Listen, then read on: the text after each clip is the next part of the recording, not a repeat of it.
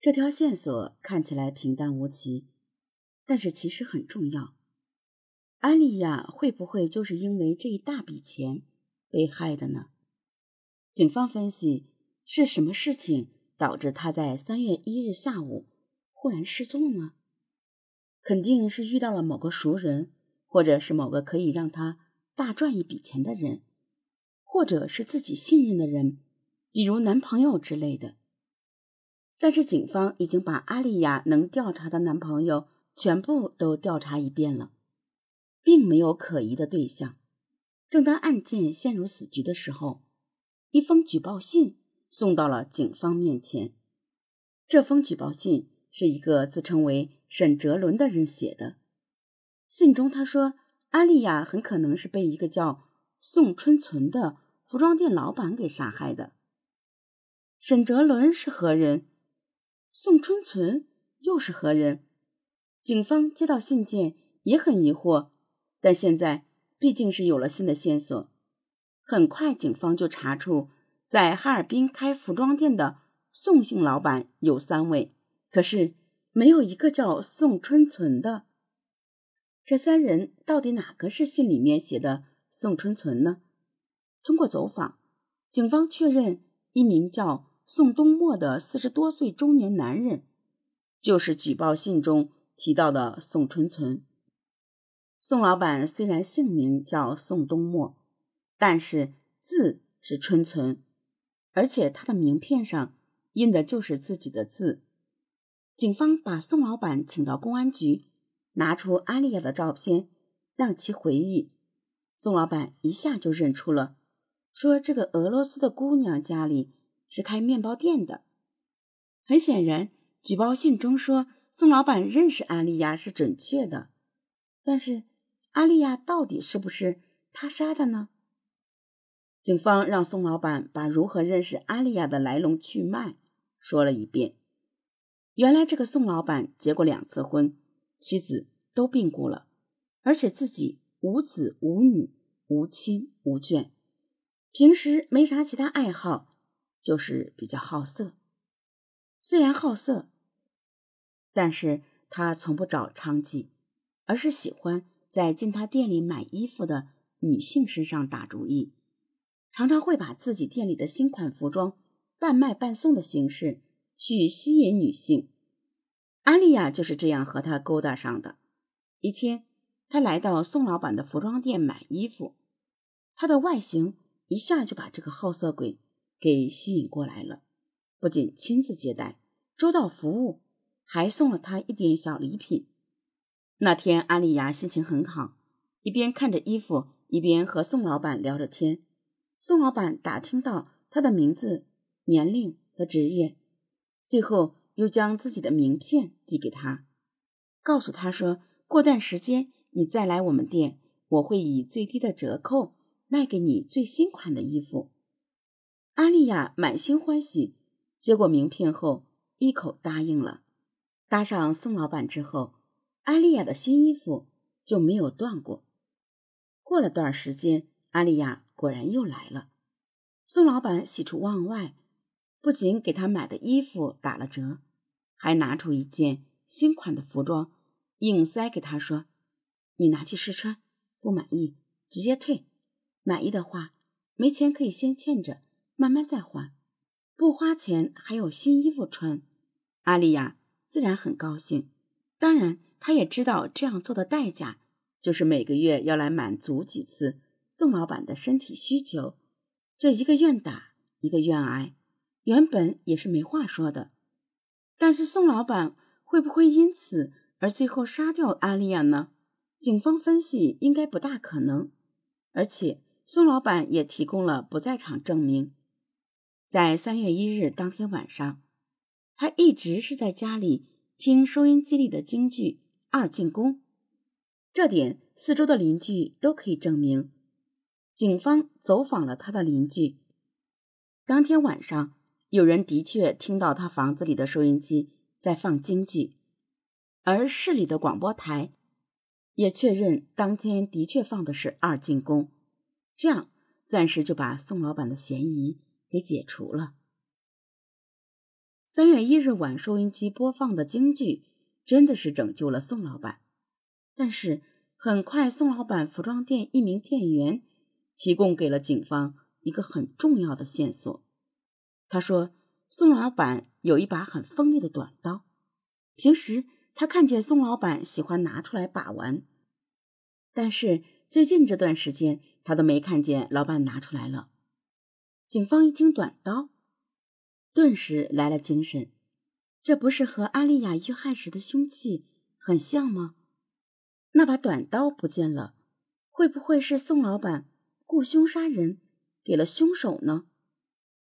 带着疑问，警方继续询问宋老板，谁知宋老板爽快的就说：“的确有这样一把短刀，但是因为前段时间拿给阿丽亚看，他非常喜欢，就把刀。”送给他了。这么说，短刀现在应该在阿丽亚家里了。警方赶忙到阿丽亚家里调查，去了才知道，这个阿丽亚就是一个疯狂的刀具收藏爱好者。他收藏了一屋子的刀具。阿丽亚的母亲安菲萨告诉警方，阿丽亚从小就喜欢摆弄刀具，他收藏的刀具。从小时候的卷笔刀开始，到后面搜罗了三十多个国家的刀具，大大小小、长长短短的摆了一屋子，一共有一百三十七把之多。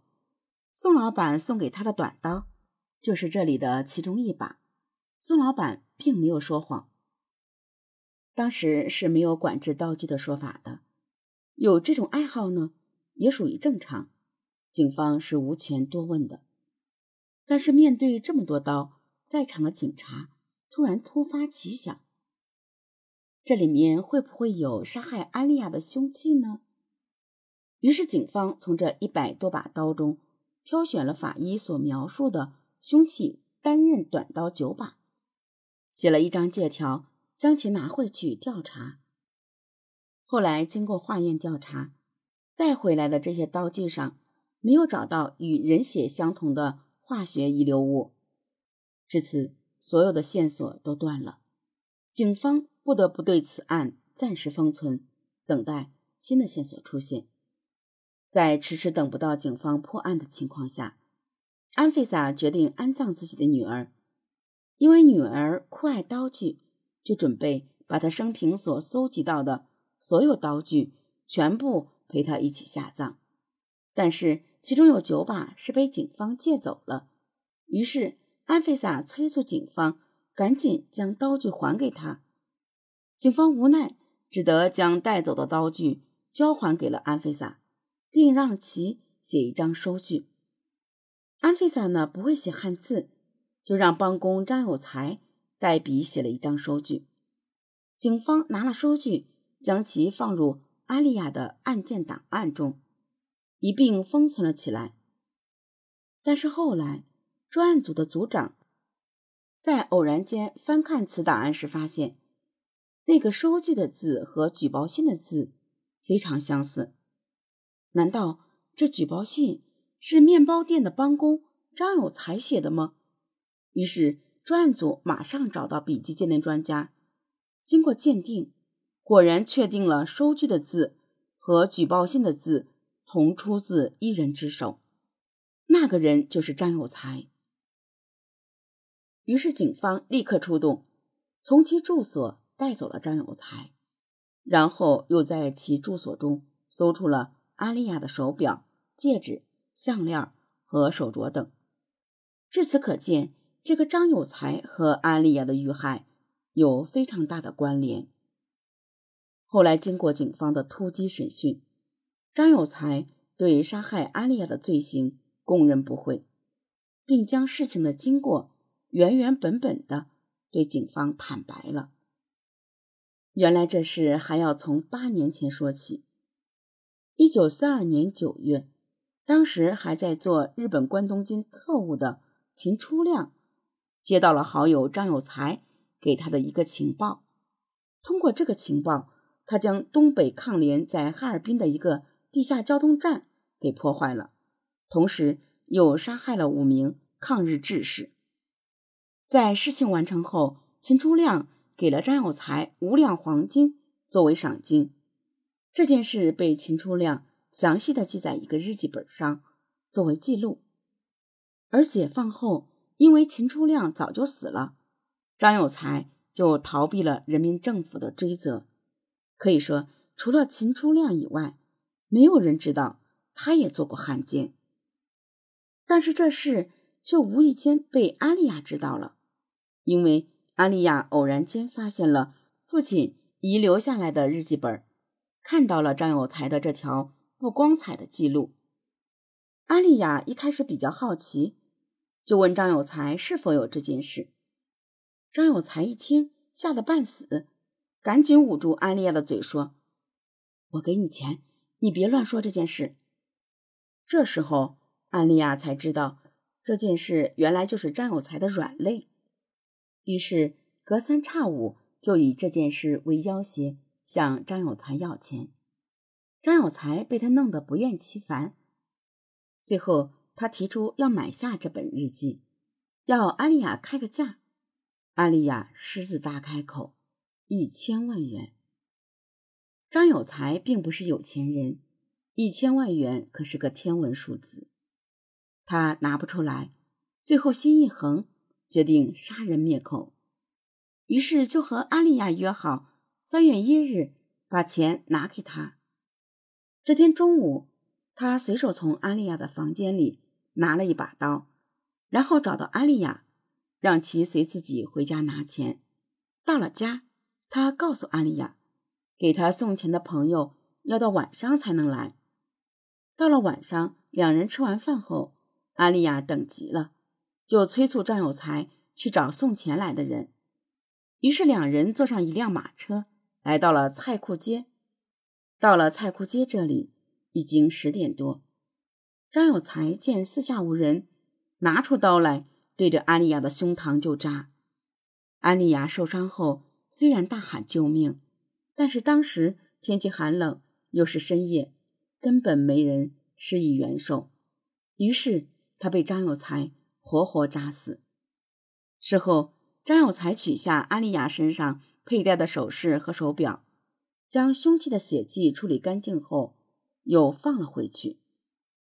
事后看见警方对安丽亚周边的人进行调查，为了加大警方的调查难度，他就拿出从阿丽亚房子中捡到的宋老板的名片，写了一份给警方的举报信。但弄巧成拙，本来想混淆警方视线的举报信，最后。却成了让这个老狐狸现原形的法宝。这一切，张有才完全没有想到。案件终于水落石出了。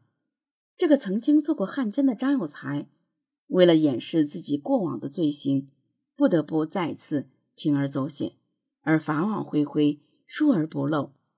等待他的必然是刑场上的子弹。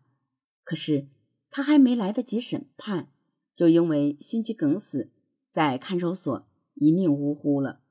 正所谓机关算尽太聪明，反误了青青性命。